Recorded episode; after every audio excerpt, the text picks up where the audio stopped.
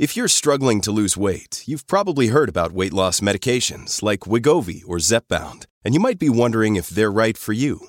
Meet PlushCare, a leading telehealth provider with doctors who are there for you day and night to partner with you in your weight loss journey. If you qualify, they can safely prescribe you medication from the comfort of your own home.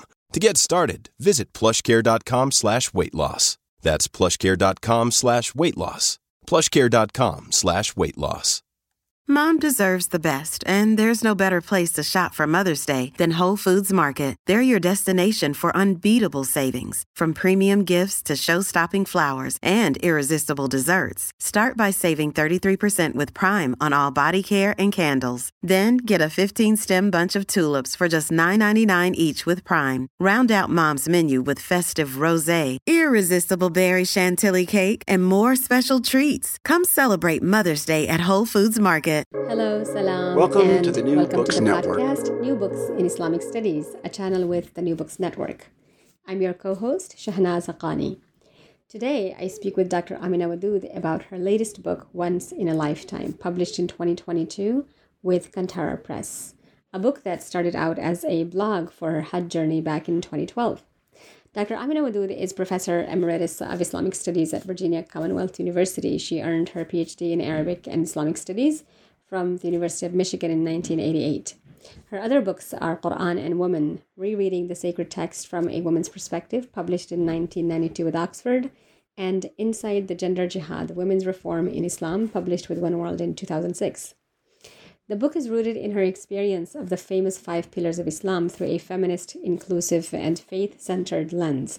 Each chapter includes relevant experiences related to the theme of the chapter, such as her specific experiences at Hajj or the, or the gendered nature of certain Islamic rituals and the ways that common understandings of these rituals might affect women. In our conversation, we talk about the theme of the masculine and the feminine that figures throughout the book, the gender of God, the Islamic concept of Tawheed, monotheism, or unity of God, and its relation to fractals and nature and the cosmos, and her experiences at Hajj, which serve as the basis of the book. But mostly, I attempt to utilize my time with her to hear her speak about her journey through the last several decades as a Muslim academic committed to social justice and faith. The book's accessible and approachable style makes it especially useful for undergraduate religion courses, including certainly Islam and um, Islam and gender specific courses, but any religion course. Anyone interested in personal journeys in religion, Islam and gender, Islam and religion would also benefit from this book. This here is my interview with Amina Wadud. Assalamu alaikum. Hi. Thank you so much for joining me to talk about your wonderful book that I was just telling you I read near nearly in its entirety uh, in one sitting, once in a lifetime. Um, so I'm so glad to have you. And I am, I will say, I'm a bit intimidated. I'm a bit, I don't know how this is going to go. I was thinking about this is like a once in a lifetime opportunity to get a chance to talk to Dr. Wadud, the giant of Islamic studies that everyone knows and respects and loves. And, you know, it's a huge responsibility for doing this. So I'm nervous.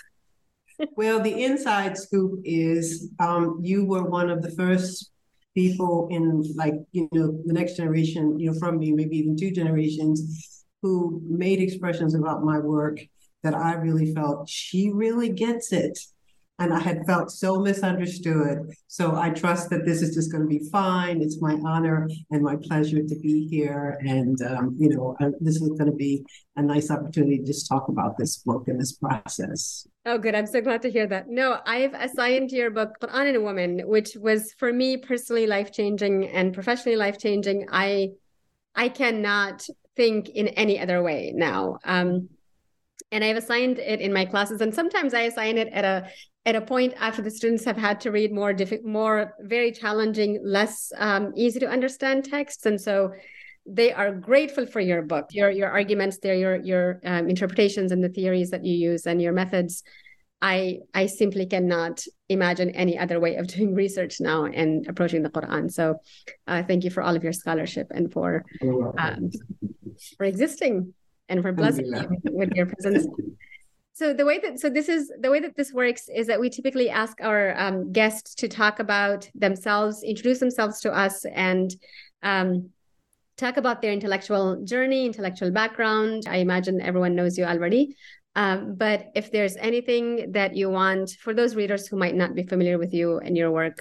So I um, had my 70th birthday this year, and it is also uh, this month, in fact, on Thanksgiving Day, the 50th year since I uh, accepted to uh, become a Muslim, and the 30th year since the publication of Quran and Woman. So I've been thinking about who I am for quite some time this year.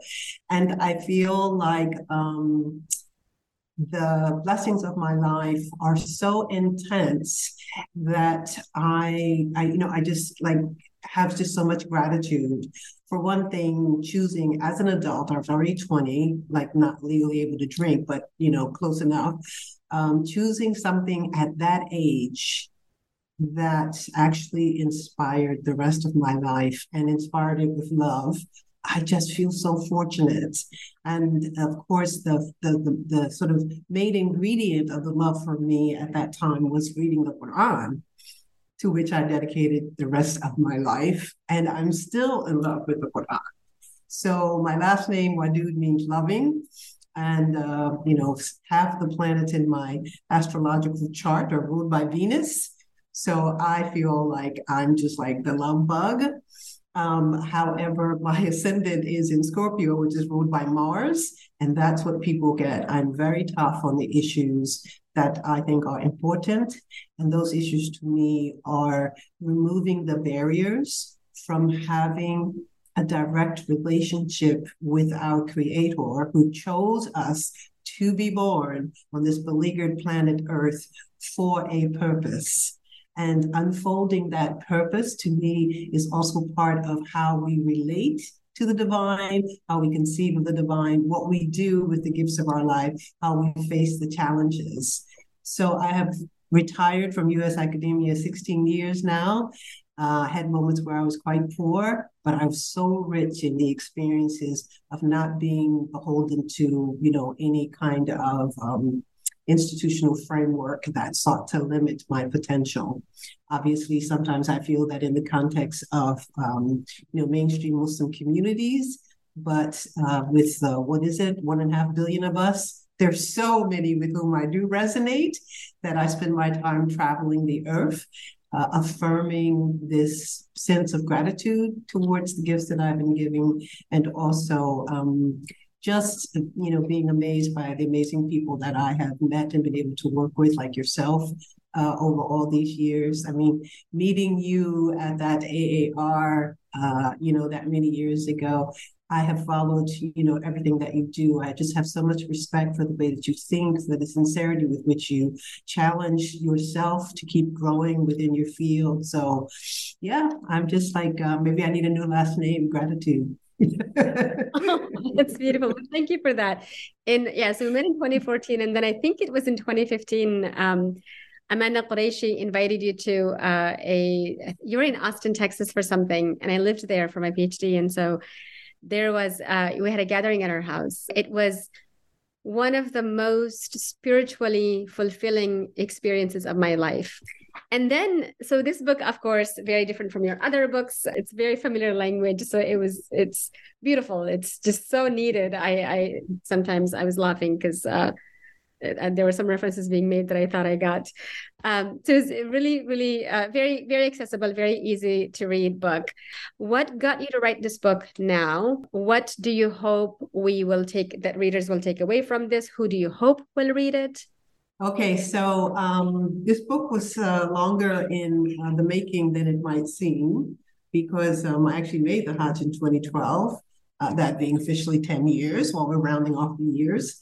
Um, and um, I had an interesting uh, conversation with another, you know, senior Muslim woman, um, uh, where I um, I thought, how am I going to manage, you know, what I expect to be the gender apartheid while you know focusing on the, the the, the ritual requirements and also you know trying to you know reach my heart through each of these steps um, and uh, so I said, you know, I think I'll just like take some time to think about it and I'll just write. I'll just, you know, sort of like journaling kind of thing about, you know, what the experiences were like.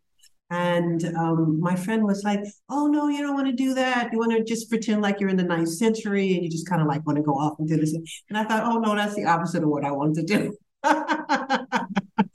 so I proposed that I was going to write these blogs from Ramadan of the year that I made Hajj to the Hajj, which is roughly 100 days. And Religion Dispatches um, offered to give me a site online to do that. And it wasn't my first first experience of blogging, but it was the first one where I had a daily requirement to write, to be accessible. And in the middle of it, some publisher in California asked me about developing it to a book. And I said, I can't think about that now. I still have to make it to the Hajj and through the Hajj. And, um, you know, thinking about a book is kind of another project. But when I came back, I thought, wow, I have all this material. What would be the central theme? What would make it into a book instead of sort of a hodgepodge of writing.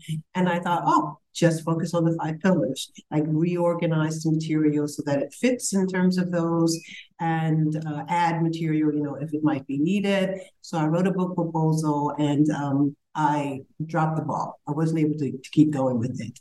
Um, but uh, when um, uh, Cantara Press and Beacon Press, uh, uh, small Beacon Press in the UK, got back to me about the same project.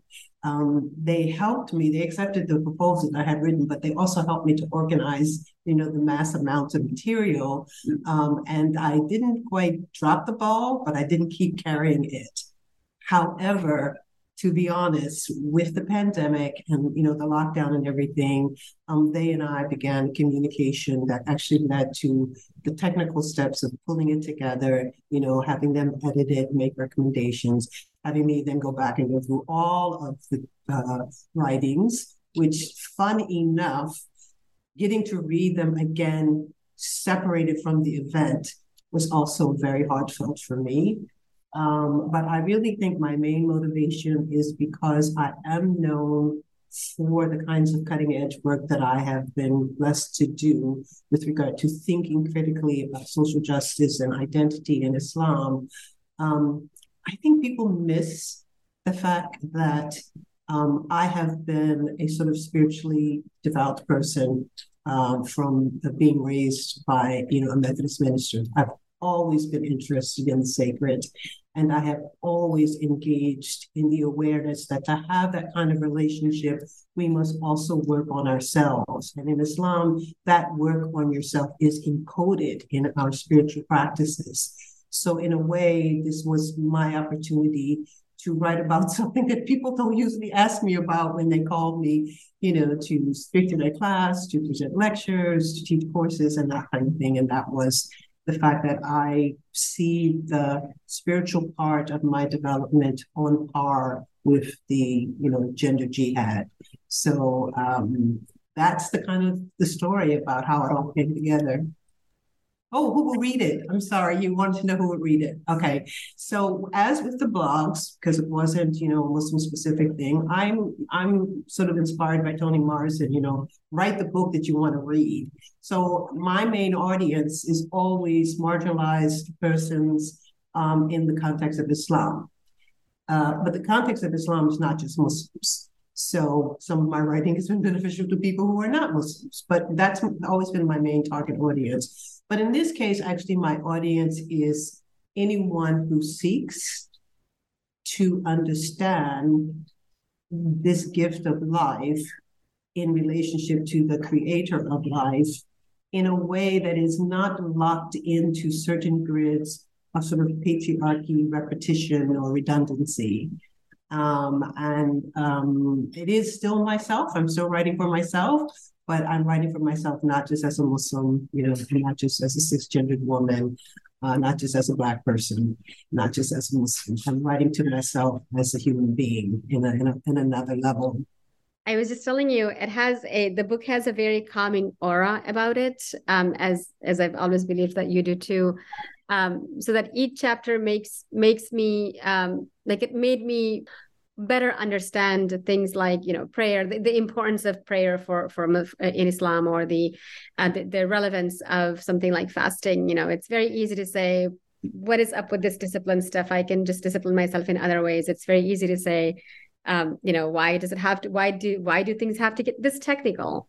Um, and it's really beautiful to see you your interpretations of some of these technicalities. You know that brings me to ask my partner is a physicist and he wanted to know when he, when he first when he first saw the book um, and i hadn't read it yet uh, so i hadn't talked i hadn't gotten to the point where you talk about fractals. Um, but he got really really excited about it and he found that you know the, as, as you mentioned in the book also that the cover uh, or that the there's a famous fractal called the Mandelbrot set. Um, and he wanted to know if that was a coincidence or if there was some reason behind it. So we can begin here with the first chapter and your idea, your understanding of Tawheed and the Tawheedic paradigm, because you're making a really important contribution here to our understanding of, of Islam and the oneness of God. Would you tell our readers what your what, what this idea of Tawheed is and in what in what ways it is connecting us to everything in the universe, everything in the cosmos. Yes, so um, the coincidence again was that um, my daughter, who actually studied uh, physics, uh, but found that the, the, teaching wasn't spiritual enough, so she ended up getting two masters from from a, a seminary instead. Um, she introduced me to the Mandelbrot set through a series of uh, videos that were out there on it at just the same time that I started making the visuals for the Tawhidic paradigm.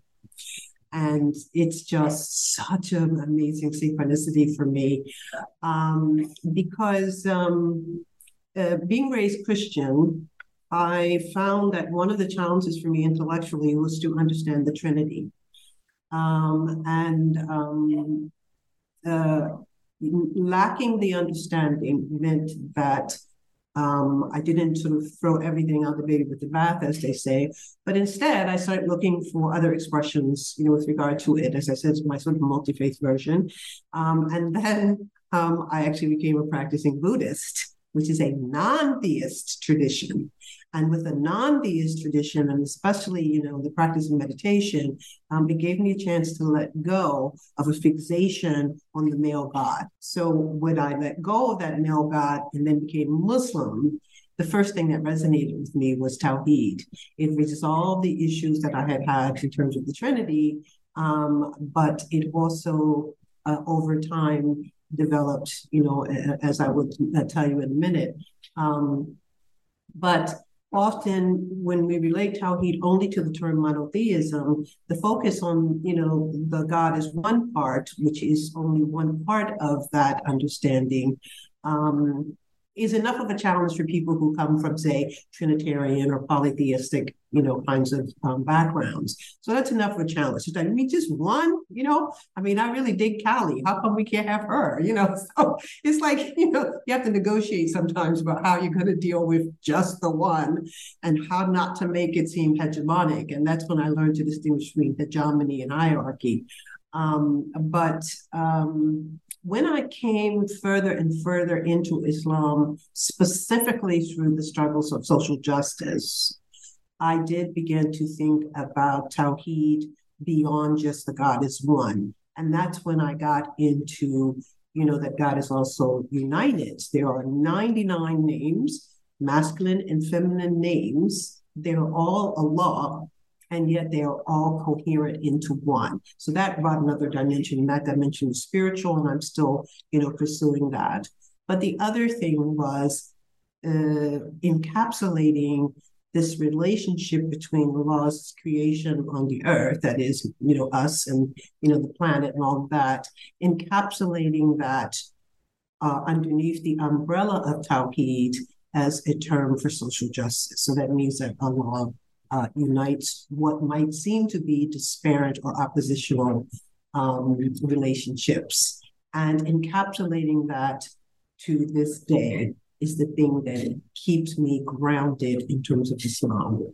Because, you know, and with the Mandelbrot set giving me all these other visual depictions and understandings of how it works through math alone, um, I came to understand that we are always working to harmonize what might even be disparate parts of ourselves uh, or disparate experiences that we have or encounters in the universe, you know, with others in community and, you know, families and all that kind of stuff. We're always struggling to, you know, make these kinds of balances.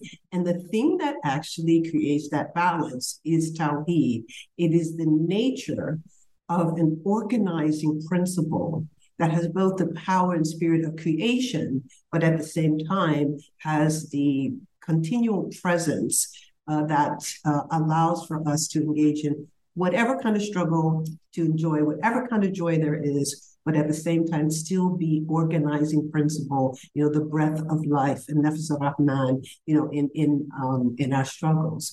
So I am Muslim because of Tawheed. And I have learned that people see and understand sometimes visually more than abstractly. Um, and so for me, the coming across the Mandelbrot set at just the time when I was moving beyond the theological understandings of Tawheed into the social justice aspects of Tawheed, as I said, it was the, you know the beautiful synchronicity of the universe. So it just seemed like I needed to capture that uh, for this book, which is one of the few places where I have been allowed to align my scholarship, my spirituality, and my social justice in one volume. Sometimes I have to do, you know, sort of like divorce from my spirituality, or sometimes the spirituality is divorced from my activism or, you know, sort of academic uh, pursuits. And I've always been seeking the tawheed of my own life experiences. So that's yeah that's kind of how it all came together no that makes that makes perfect sense um and and it's on page twenty true. I believe that, uh, according to my notes, anyway. Um, have you ever seen? So on page twenty-two, at the at the last um, paragraph, you say, "Have you ever seen computer-generated images of a fractal? A fractal is a pattern based on a repetitive mathematical formula that adheres to its unity and form at the most minute levels, and when projected to its largest manifest levels." One such fractal, the Mandelbrot set, has been called the thumbprint of God. I teach religion um, and very introductory uh, courses in religion, and we talk a lot about Confucianism, Buddhism, Taoism, um, and indigenous religions. And this explanation of yours, this understanding of yours on Tawheed, it connects Islam to these other religions in very powerful ways. And so indigenous religions with, you know, indigenous religions and Confucianism, Taoism, with their idea that everything in the universe is connected, that we're not separated from, we're a part of the cosmos. And it's a part of how we know what the impact of our, the consequences of our karma, the, the karma that we collect is going to be. It's an explanation of Islam that I've never heard before, but it just makes so much sense now. So thank you for that. I I, I have to ask, um, and because I, I, feel like it would be a missed opportunity if I if I didn't. But the theme of the masculine and the feminine keeps coming up throughout the the book, and in fact, you um, ascribe gender to in, in in a very powerful and radical way to Ramadan and Hajj. You know, the uh, Ramadan is is a queen and Hajj is the king, and and you you affirm and you recognize that God has feminine and masculine qualities and and and attributes, and sometimes you use masculine um, pronouns for God or feminine pronouns for God God. And then also, I believe I saw the the pronoun it a couple times, um, all of which I, you know, I, I cherish that. So I I'm just I'm fascinated by this way of thinking about God, and I'd love to hear some more about, especially this masculine, feminine, uh, these cho- the choices that you're making here to sort of uh, gender these important concepts and practices and and and things. Yeah, I've been trying to get people, um, you know, for example, students in my class to think beyond masculine and feminine as just um, the gendered embodiment of male and female persons, um, but to take it into its more archetypal uh, kind of expressions. And therefore, I do, I embody gender and all kinds of things. I, I keep an altar, and on my altar, I have things that are noticeably within the feminine archetype and noticeably within the masculine archetype. And each month at the new moon, I kind of allow, you know, whatever intuitive location of these things and what relationship they have with each other to sort of unfold, you know, on this table. And um, when I um, sort of began to internalize the Tawhidic paradigm beyond just the theological into the, you know, political um, and spiritual, um, I kind of jumped from the masculine God, the Jalal God, to the Tawhidic with the intention, obviously, of, you know, sort of like the Taoist. In fact, it was um, Sachiko Murata's book, The Tao of Islam, which actually was a, a kind of like um, an, an immediate uh, inspiration for thinking beyond the hegemonic binaries. Um, and um, I realized more recently that having jumped straight into the Tawhidic, I had not given enough attention to the divine feminine, to the Jamal. And I decided the last couple of years that I was going to go back and I was going to give more attention to that because the way to best understand the harmony, uh, sort of the Tawhidic unity, is to make sure that the parts are, uh, you know, uh, fully identified and therefore capable of being fully integrated without any hegemony. Um, and I'm still working on that. Um, the reason being that um, people still struggle with things like, you know, referring to Allah um, as she, uh, because they think that the um, Arabic language is somehow some ex- uh, exceptional language, and that the rules of the Arabic language are the only rules that apply to the universe. And so uh, in Arabic, everything has to be divided into a masculine or a feminine, with the exception of three words. Um, and so it does bifurcate the thinking.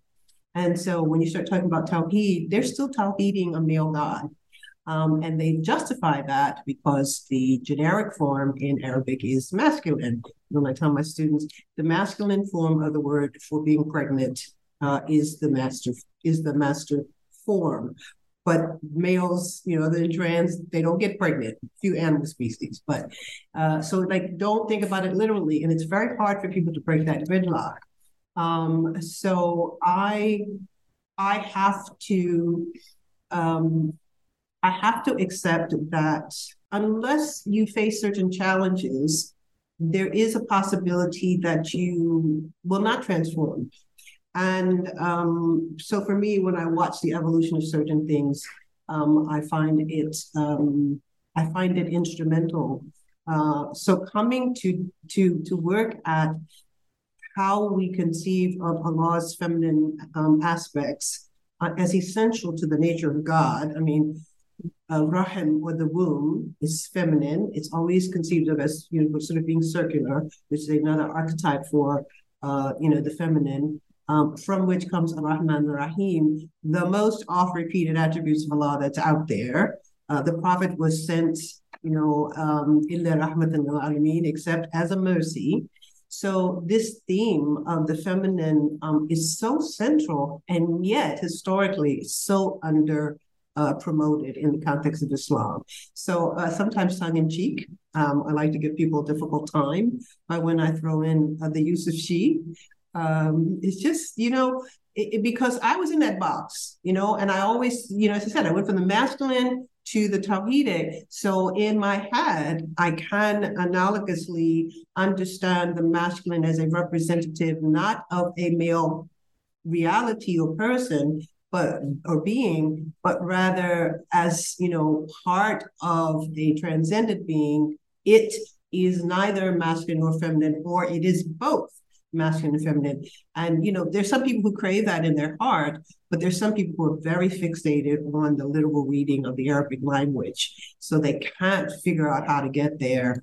And I, I do, I do remember that it was a journey for me. And at this point now, is just no way that I can ever conceive of God as male. Um, but I do remember when I did. So it's nice to grow. well, in my objective opinion, I think we should just all use the word she for God because it includes HE in there. no, I like I, that. Every every time I use she, I I, I also um I just I can't bring myself to use he for God. I just I feel that I'm so fed up of the masculine idea of God, of God as a man. Um, but every time I've used the word uh, she for God, I I've had people say to me, how dare you? God has uh, he has no you, you need to stop gendering god. He has no gender. And i'm like you literally yes. just used exactly. Exactly. Exactly. They don't consider the he to be a gendered pronoun. And that's where it becomes a problem. I also like uh, capital uh, s sometimes in parentheses capital h e to try to embody you know that notion that she includes everything. But i will tell you this just you know um, uh, there's also a part of uh, having the healing of our relationship to the male or the masculine aspects, you know, of Allah that is part of the journey. Mm-hmm. Uh, in some ways, the experiences of rampant patriarchy for, you know, I think they say 6,000 years or something like that. Um, for those of us who have a certain consciousness, a certain awareness, realize, wow, that's been problematic for so many way- reasons. Um, when we are limited to the he literal male God, uh, and we start to transform, there is a, as I said, it's a challenge that we have to face. But there is also another Tawhidic place of arrival where you actually are no longer bothered by it. Um, but you're not unconscious of the controversy and the conflict and the, you know, sort of uh, oppositional, you know, uh, aspects of it, but rather because it's just like I said, I, was, I, I, mean, I was raised Christian and I had so much trouble with the notion of the Trinity. Now I have like a better understanding of the Trinity than I did when I was, you know, um, it's like entering my teen years and I first started thinking, is that all there is? Is that the only way to think about, you know, this, you know, transcendent reality? Um, so eventually there is a healing of that as well. It's interesting. That's well, I, and and that's one of the thing. One of the things that I loved that I've loved um, about your work is this this journey, this uh, this acknowledgement of journey. I've I'm finally at a point in my life, and this is also an inspiration from you, uh, where if somebody doesn't like my work, I'm okay with that. If somebody doesn't like my YouTube channel or the videos that I that I post or the arguments I make, I have finally, um, you know, uh, come to a point where I can just peacefully and calmly say, you know what? That's okay. This is not for you right now. Maybe it'll be for you in the future. When it is if it if it if it ever is you're welcome back. But it's also okay that it's not. It may it may never be. And that is such a such a relief. I don't have to try to convince somebody about my way of life and why i am you know why i choose to believe the ways that i do. Um but there's but, but speaking of this journey stuff then how have your ideas and uh, prayer fasting um, evolved in your in your in your journey to uh, or th- throughout islam? Yes it's a, again you know it's a mercy and a blessing to experience um, different locations with regard to these. When i first became muslim i was so in love with salat that you know i used to hurry off. I was in the city of philadelphia. You know i wanted to hurry off to the mosque so I can do two tahiyyat masjids uh, you know, greetings to the mosque, four sunnah, four nawafil or extra prayers before the four obligatory, followed by the two after. It's like the more units that I could get in, I was just smitten by this performance. And then Allah took the love of Salat away from me. And it was a struggle. And I had the same experience with the fasting. Oh, I was just so into the fasting. I mean, I once voluntarily fasted for two months you know? I felt like i was expiating my sins so it wasn't just voluntary.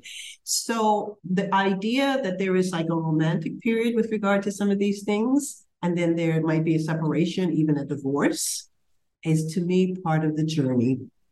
And um, accepting that and at, at, the moment i you know tried to um, offer uh, consultation to people who are struggling you know sort of with the basic rituals and everything um, to be patient with the transformations that occur. Because even in those transformations, as long as you know, it's like when I had the sex talk with my boys, it was different, you know, with my than with my girls. Um, you know, it's like I know you know what the rules are. You know, so let me just tell you what mine is. Never compromise the integrity of yourself and another person. We know the rules. We know the five times prayers. We know the names. I live here. You know, the Adhan is called fortunately beautifully from several mosques within here. We know this part, but that doesn't mean that we are synchronized to the depth of our being at every occasion. For a long time, after being just so smitten, so in love, so head over heels, when I entered into this other phase, I couldn't reconcile it. You know, I, I mean, I was even kind of angry with God that, you know, the love didn't keep going at the same level. Um, so I think the the metaphor of the journey, first of all, Sharia comes from Sharia street. It's a it's a pathway, pathway that leads to Allah, um, or, or you know, classically the path that leads to water or the source of all life, which for us the source is Allah, right? But also tariqah for the Sufi tariqah, it's a path um, the way, the Tao. Taoism means way. Um, and so I do see life as a journey. uh, and the purpose of the journey, the, the, the goal of the journey is for us to fulfill our purpose. And that purpose is as individual as the cells in our body. And yet, when we find it, when we, we resonate with it, there is a moment of the shining, brilliant light of Tawheed that we experience in ourselves. And those are the the milestones, the markers, you know, for, you know, increments in your life. And sometimes those increments are ones you have to come back to because you're like a little higher up on the mountain or you've been through the river or, you know, whatever the other metaphors of journey, you know, that are out there. Um, but in my estimation, at the ripe old age of 70, I feel like um, I try to wait to see how long it takes my mind to think I'm awake now and it's a new day and then to express gratitude. Thank you, Allah, for giving me another day so I can try towards, you know, the completion of my journey, you know, of this of the purpose of my life. Um, I try to make that a conscious affirmation as soon as the brain kind of remembers, you know, what, what's going on in wakeness, because um, some people think that the objective is the goal towards which you are journeying. And I used to have that perspective, but actually, it's the journey itself it's the it's the movement towards the end of that life, the purpose being fulfilled, the meeting with Allah, et cetera, et cetera. And in this, using these terms about motion, it allows me to accept that sometimes the road is rocky, uh, sometimes the pathway is blocked, uh, sometimes you have to scale up very high, the air gets thin, you can't breathe very well. It allows me to then take all the moments, you know, you get to the top. I just came from Mount Bromo at, for sunrise. And the, I mean, the pictures that I took there, they look like paintings. The sky is just so amazing, and the view is just so awesome, you know. So sometimes you do experience those wow moments, but you can't linger in those wow moments. To be honest, you have to come back down the hill and you know, pay your bills and read your students' papers and blah blah blah. You know. So I think the journey metaphor is helpful because I don't see it. You know, we think about the Sirat al-Mustaqim as being just like literally straight. Um, uh, but also, actually, if you're moving towards what is your purpose, the purpose for which Allah created you and which allows you to return to Allah, you know, itma'inna with the confidence and, you know, that kind of thing um, your journey is going to take all the twists and turns, but it will be straight towards where it is you're supposed to go. And as you make those turns, even when you come to, you know, a cul-de-sac or a dead end, you will simply say, oh, okay, well, this is not the way to go through. I'm going to have to find another way. And you just keep on going. And I like that because, you know, with every breath that you take, you're breathing for Allah. You know, Allah is breathing through you. And to keep that sense of vitality in life, the other thing that helps me are metaphors about movement. So the journey metaphor, it may not work for everybody as well as it works for me, but it works really well for me. oh, the no, the journey metaphor is so powerful, and it is. It's also um, and, again because of uh, some conversations that you and I have had, and especially the interview we had, um, I think that you did with Fitna a couple of years ago when the pandemic first hit. Uh, when um, it, it, your discussion of journey made me realize that the that's Islam's focus? As you've pointed out, is is this journey too. So, uh, Islam is less, you know, God is less interested in um, in the destination, in the conclusions that we'll make, and this is a, a huge part of why all of these scholars' opinions are quote unquote correct they're all valid and the expectation is that they're doing struggle they're, they're they're they're doing a struggle right it is supposed to be a struggle to figure out the best possible way to be a muslim the best possible meanings um, to extract the best possible meanings from the quran. That is why the ideally the conclusions are great and ideally they're correct and ideally they're you know compassionate and good and inclusive. But sometimes they won't be. And the idea was that the journey was supposed to be um, the, the, the more important focus. And so i think it's a, such an applicable uh, metaphor. And you know i i kept as i was reading this um, especially and, and uh, well the idea of the five the five pillar approach to this uh, to this book um, or or method of this book of organizing this book um, I kept wondering how Shia Muslims might read this book right so there's this idea that i you know um, that i that i'm that i've become that i've started to think um, more critically about uh, you know framing islam or teaching islam as a as a five from, from a five pillar approach and uh, whereas for Shias, for example, the prayers would be three to five times, or uh, the Hajj becomes complicated because of you know Iran and Saudi Arabia, or because pilgrimage is not just to Mecca; it might also be to these important sacred sites yeah. and so on. And um, and of course, the you know the fasting times will will be different. The breaking of the fast because of uh, interpretations of what is sunset and what does the Quran mean when it says the thread of something about the light and the darkness and so on. I would love to hear your your thinking on this. How might a Shia, what should a Shia person um, you know look for in here, or how might they still feel represented and included in this in this study? Yeah, I'm happy to, um, you know, re-identify with more details uh, and then sort of say a Sunni Sufi journey, um, because um, while I uh, am aware of some differences, I'm not familiar to the level of, you know, sort of um, spontaneous comfort uh, with all of the differences. And as such, I tend to um, uh, identify this book as more about my personal journey. Um, and therefore, as I said, you know, sort of uh, hyphenating the name, I think is appropriate. I don't feel like I was sufficiently inclusive, and um, that the opportunity to experience and again, this is, uh, I, I, probably haven't said this yet, but this is about the experience of faith for me, um, about the opportunity to experience you know, certain aspects of uh, Shia worship um, is, is, has been very limited for me. I've never gone on one of the ziyaras, for example, you know, to uh, Sufi shrines. It's you know still something that I can hope for. Um, I do pray with the um, uh, begins with a K. You know the stone. I, I use the word turba for it, but for the for the turba, turba. yes. Anyway, I do pray with that because I um I don't have a lot of um Earth in my uh, birth uh, astrological chart, and I feel like I need that grounding. I feel like I need to like touch the actual material of the earth, even though I pray inside and on a rug and all that. So I I put my forehead on that, and that allows me to uh, ground myself, to realign myself with the planet that you know Allah chose to you know give human life uh, from. Um, and um, I love the idea of the uh, not five times prayer because I do advise people, and I'm taking this advice myself in terms of how to uh, resume or to pick up a regular practice. And um, sometimes, you know, the best that people can do.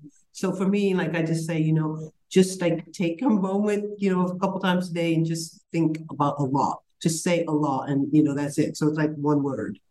Uh, and then I go into like maybe you just want to say the Fatiha five times a day, you know, or maybe you just want to, you know, so it's like the evolution of a return to the five time daily ritual of the Sunni practice um, benefits from the three times a day Shia practice because if you can establish, you know, morning, midday, and sometime at night, if you can establish that, you've really covered a, a, great deal of your day. If you have been struggling with the five, if you haven't been struggling with the five, this all this conversation is moot. I know a lot more people, I myself included, who struggle with the five. And so I can see the benefit of that. But to be honest, I neglected to be um, inclusive um, along those lines. And I think it's probably better to just be honest about that and say, you know, this is a from the perspective of a Sunni Sufi Muslim woman. or or to claim well i don't i don't identify with either. And so this is just the islamic because uh, you know that, that that privilege to be able to say oh, this is just the islamic view. Um no that's unfair no i we'll, we'll get that a lot right? Like oh i'm just telling you what the islamic view is. Not sunni oh, yeah. like wait let's be realistic here. We're going let's be to... realistic. Yes everything and, and, is either sunni or shia to be honest. Right. I appreciate that. I think it, it, makes perfect sense. This is you know this is a journey. This is a personal journey. This is a, these are personal experiences and especially if you've been in the context of primarily Sunni communities, then of course these experiences would be very, very Sunni and major uh, shared by by Sunni Muslims as well. So one of the things that I found so um, beautiful about this book and that I loved, and and it was I I couldn't afford to skip a page because I was like, wait, what what if there's a really fun anecdote there, or or I, so I, I couldn't even afford to skip the lines or or or, or pages because it was just such a fun read that was done in a way where you've got this method you, you've got this method of how you're going to organize the book. So you kind of i know what it's i know i know what's coming and i know what the, the larger theme is. And then as you describe each of these themes and and explain explain your uh, your practice of islam through these themes you will mention these very powerful um, moments right of experiences anecdotes and so on people that that that you meet that you meet um, and of course the significance of gender that comes up and and patriarchy is just relevant everywhere. And i i wasn't angry which is which is unusual for me. Because there's patriarchy in here right? Because your mm-hmm. experiences are going to be you're going to have to deal with patriarchy so much. And you you write this in such a way that I'm not full of rage.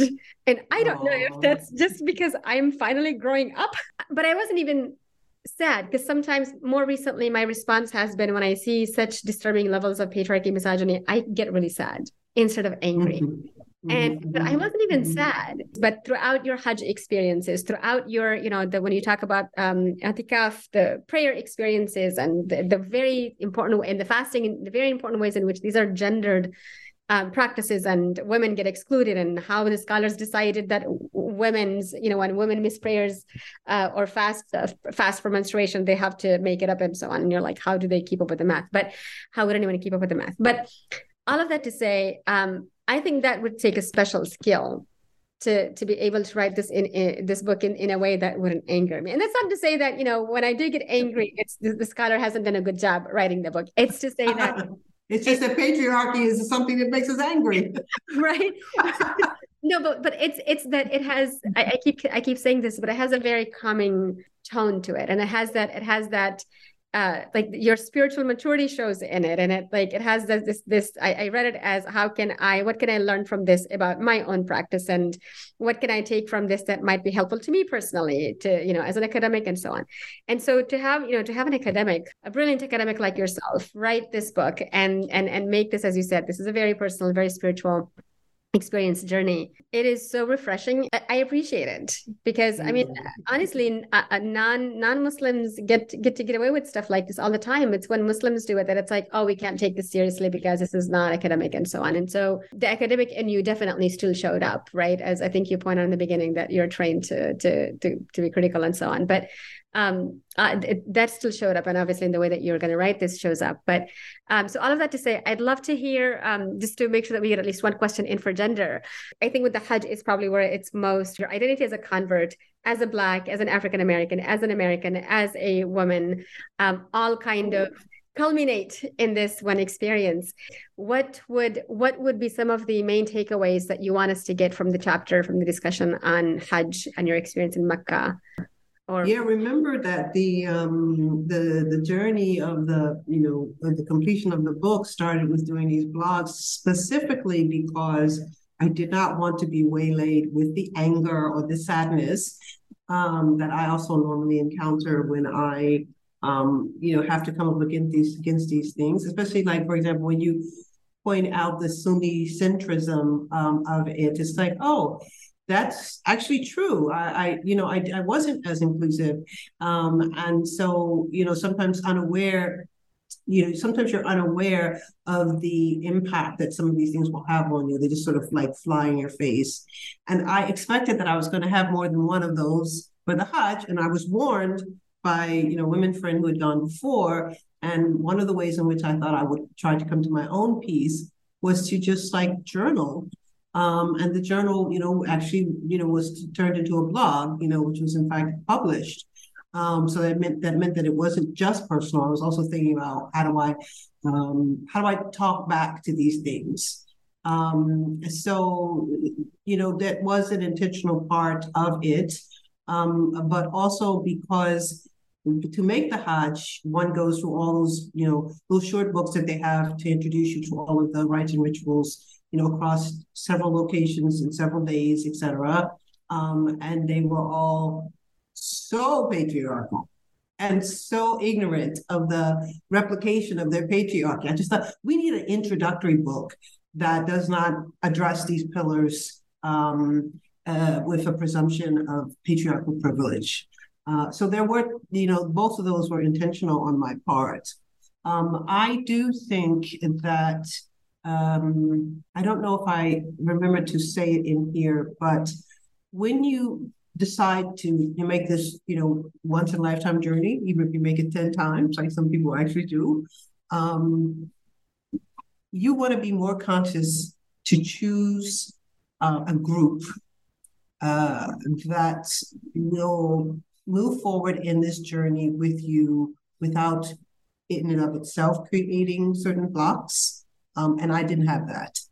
Um, but I did come to the understanding at a certain point, especially in the tents at Mina, this is the Hajj that Allah has given to you. This is where you are right now.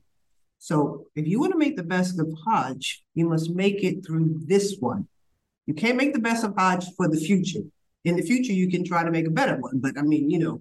So i decided i was going to relinquish my preoccupation of anger or sadness with regard to certain patriarchal restrictions. So i could step back and look at them tongue in cheek when they happen and they did happen you know? Um, like for example in the tents um, the men uh, would come to the women's tent just like little orphans it's like they couldn't function without the women making their lives okay. And I thought, I don't see the women hanging out at the men's. They're supposed to be so in charge and so privileged. Why is it that they're hanging around our tent? You know, I mean, I didn't have a man related to me. So this, this was like an imposition just to get in and out of my tent. Had to go to these men trying to get word to somebody who they knew knew their wife or their daughter or their mother or whoever it was. Uh, so yeah, you know, it's it, there were certain biases, but um, so they're there. They're always going to be there. Um, I don't think in the throng of the participation of the rituals that I had a tremendous pushback on anything with regard to the performance, with the exception of the fact that they will physically remove you from the first floor of the Masjid al-Haram surrounding the courtyard with the Kaaba. Uh, these days, they'll actually also remove you from the courtyard. But when I was there, they would still let us pray on that courtyard. The, the fact that you would physically be pushed in a basement or something uh, by these so-called uh, security, male and female, um, I think that that was the, the, the worst patriarchal affront that I had. Everything else I was expecting or I wasn't surprised by or I wasn't personally bothered by because I said, oh, I'm going to write about this when I get back to my room or something like that, you know? Um, and so whatever other things that I had, I was able to calculate to the extent that which they were personal. Like this is just me. I'm tired, and you know the line is really long to get lunch or what you know. So I was able to make assessments of things that I think the principal cause was patriarchy and um, even those things that the principal cause was just disorganization of my particular tour group. Um, so choose wisely who you would make this journey with. Um, test out not only the company in terms of how they um, promote advertising, but the Saudis have removed that. Now everybody has to go through them. So who knows what that's going to be like for actual, you know, making the journey. But um, I just felt like I didn't have the, the company, the particular travel company that I was working with was not the one that really nurtured the Hajj experience um, equally for the women and the men. Um, so yeah, you have to think about that because you will be, you know, week, two weeks, three weeks, you know, with this group of people at what might literally be, you know, your only once in a lifetime experience or something. So yeah, you know, I mean, like as much attention as you pay to picking out socks, you know, pay attention to who you choose, you know. So I, I, I think that that's probably, I think you can get around it. I think you can have a spiritual experience wherever you are. Um, being alone and an elder um, making this Hajj, you know, I did witness other women that just sort of like they overdid it. So they had to like use a proxy for, say, Rami Jamarat throwing stones um, at the Satan, or, you know, the, it's like really think about what could happen because it is physically rigorous. Um, and you really want to have the support that will allow you to participate as fully, you know, as you can in your own body. Thank you for that. I, I was going to actually ask one of my next questions was going to be, you know, advice, but mm-hmm. you, you just gave that for the Hajj part. I've, I've thought about um, going on a Hajj, but I just, I don't think I'm, I'm ready emotionally for what I'm expecting to be a lot of patriarchy. And one of the, uh, one of, one of the things that I assign in, in one of my classes, actually, when we talk about um, Hajj is uh, your article on uh, that was on the feminism and religion blog, I think it is, and it's a very mm-hmm. brief very powerful article where I think it was the first time that I realized, and now I cannot teach the Hajj story or the, the Ibrahim and Hajar story without your um, under from the lens that you're talking about it. Where I think you say you say something like, um, "She's the reason we do this," you know, the running back and forth, and women are not allowed to run back and forth. Like, you have a sign saying women don't run like it just it i mean the patriarchy never makes sense. I've i'm so i've gotten tired of trying to rationalize any of it but it's it, it how? How is this you know how is this happening? But um so it's such a disconnect huh? It's such a disconnect. But again not to be expected. I feel like if i were to go on a hajj i'd be like yeah i, I knew this was going to happen and i was i was expecting this. And so uh, you know choosing your battles i guess. So i'm i'm finally mature enough to not to know that i'm not forewarned four arms. You like it's like, okay, I know this sign is gonna be there, but I'm gonna pretend I don't read either English or Arabic. I'm just gonna run. there you go. That's one way to it. Um, I, I, know we didn't talk about zakat, the zakat chapter. Um, if there's anything you want to add there. Um, I feel like I didn't have a full chapter for zakat and a full chapter for the shahada. So it's you know I, I I don't know whether or not it's obvious. There's some things that I had to write as I was editing it, there's some things that were part of the original blogs that were also sort of edited and you know, cleaned up. But then when I thought, oh, you're going to have these chapters with each one for one pillar, obviously I can talk about Tawheed when I talk about the Shahada. That works fine. That gives me more content. But when it came to the Zakat one, it was more difficult, except that I wanted to talk in general about charity um, but still it is pretty thin. Whereas Hajj is like really a lot of stuff. It, yeah, and that was yeah. So some chapters were shorter than others, and the Hajj one. I, but I think there's something about the way that the book is written, and maybe in the title that that's kind of mm-hmm. understood that hey, I'm going to give a lot of attention to. I think we get like at least two chapters on Hajj. I, forget. Yeah, the the editors decided that you know they would kind of break it up into two parts. Yeah, yeah and so a good a good thing. Yeah. Yeah. Oh, I think so too. So I think there's I think the reader knows to expect that, and so I wasn't expecting a long detailed chapter on zakat, and I wasn't expecting a long detail detailed chapter on prayer or any, any other stuff, but I did. Um, I thought I, I, thought your discussion of monotheism was absolutely um, brilliant, and I think that was that makes a huge contribution. I think to to Islam, and then it's understood. I think for the reader that hey, the, there's going to be a huge emphasis on this once in a lifetime journey um, trip mm-hmm. that I will be talking about, and so that was mm-hmm. that was the thing that I was most excited about, and I couldn't wait to get to, and I um, and I love very much. So that's I, I don't think that's a flaw or anything in the book. Uh, as we as we as we become as we oh my god get to near a close or as we begin to close, I we are asked to ask our guests about their what works they're currently doing um, that we can look forward to the near, in, in, the near future. And I you were telling me earlier, and I'd love to for our readers to hear about this or listeners to hear about this. So um, I've been trying to promote the uh, integration of serious studies of sexuality um, back into the fields of Islamic studies. Um, I worked on some things independently, so I started Queer Islamic Studies and Theology, or QIST, as a dot com. Um, now I'm collaborating with a couple of different institutions to actually um, formulate some courses for 2023. Um, and um, in terms of my own study in theology, uh, one of the biggest challenges for me when I was doing the research project on, um, uh, you know, sort of uh, Islamic sources uh, in the classical period about sexual diversity um, was that I couldn't find definitive answers to certain things that I had hoped just dedicating myself to the study of it would provide. So um, I need to write about how I came to accept that and what I learned about ambiguity as an aspect of guidance.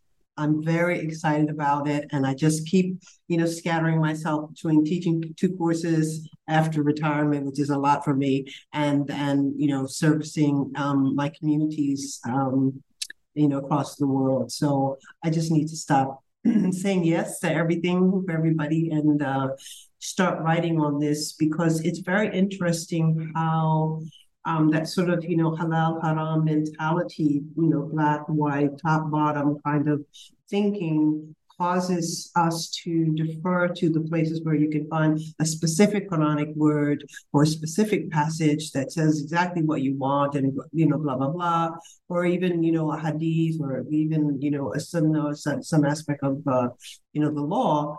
Um, but actually there is a kind of um, I think uh, Amir uh, uh, Amanullah De Sondy said you know something like you know this glorious ambiguity. There is something that's happening there, and I want to talk about how it metaphorically actually enhances our capacity to embrace the unknown and as such becomes a rubric for our guidance. So that's the thing as far as like, you know, sometimes I'm motivated by certain topics. Um, and that's a topic that I'm most motivated, but at the more practical level, um, you know, working on things for queer Islamic studies and theology is is some, what I'm looking at. Well, thank you so much. I'm I can't wait for that. And I the theme of ambiguity has been my theme this year i feel like you know layla's book is all about this idea of ambiguity and um, sort of uncertainties and so on. And so uh, I'm I that's something that I know I'd be very interested in. Um, and then I so because you're here and because I've got your attention now, I feel like it would be a missed opportunity if I didn't ask you something about what advice what, what advice would you like to give us, uh, my generation of Muslim feminists who are working who are doing um, work uh, influenced by yours and things that ideas that you started that are still incredibly um, significant and influential for us. Uh, first of all, um, I remember um, another young uh, feminist created a little GIF with pictures of me and, and, and two for friends. And it says, We are the hero we've been waiting for. I am so inspired by your generation. It has allowed me to continue to do things which, at my age, I really should just quit doing um, because you have had to see at least the beginnings of some very critical considerations of the way patriarchy has operated uncriticized for so long um, and uh, you know, at the same time, you've had to, you've had to also make your way so that you have you know a job or a salary or a position in you know in the community or whatever it is. So I just want you to know first of all how inspiring you are to me. So keep doing what you're doing. Um, the whole you know generation, the queer Muslim generation, uh, you know, in your age range, they've been such an inspiration for me.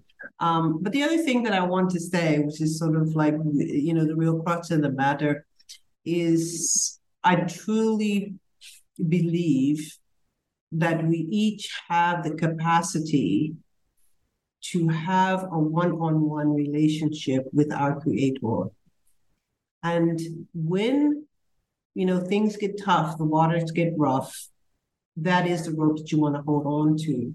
So I would urge your generation to come to peace with whatever it is that is your rope in terms of the ongoing struggle. Um, and not to be shy that it may not be mainstream, you know, whatever way in which you find yourself connecting to the entire energies of the universe, you want to nurture that. You want to light a candle for it, burn an incense, sing a song. You really want to take care of the depths of your soul in the ways in which the mainstream is not doing it. Because really, when the going gets rough, you will be floating on that raft. So I think my one advice, you know, would be, you know, take care of your soul. Thank you so much, Amina, for joining me to talk about your book Once in a Lifetime. And I am I feel so privileged to have done this interview with you. So thank you again. Thank you so much for having me. Also, thank you for your patience with the scheduling mix-ups and everything. Enjoy the AAR. Please give my salams to everybody that you even remotely think I might know and wish them all well and wish you well. Hope to hear from you soon. All right, will do. Salam All right, so that was my interview with Dr. Amina Wadud about her latest book, Once in a Lifetime, published in 2022 with Cantara Press. I hope you enjoyed the book as much as I did. Thanks for listening. Salam.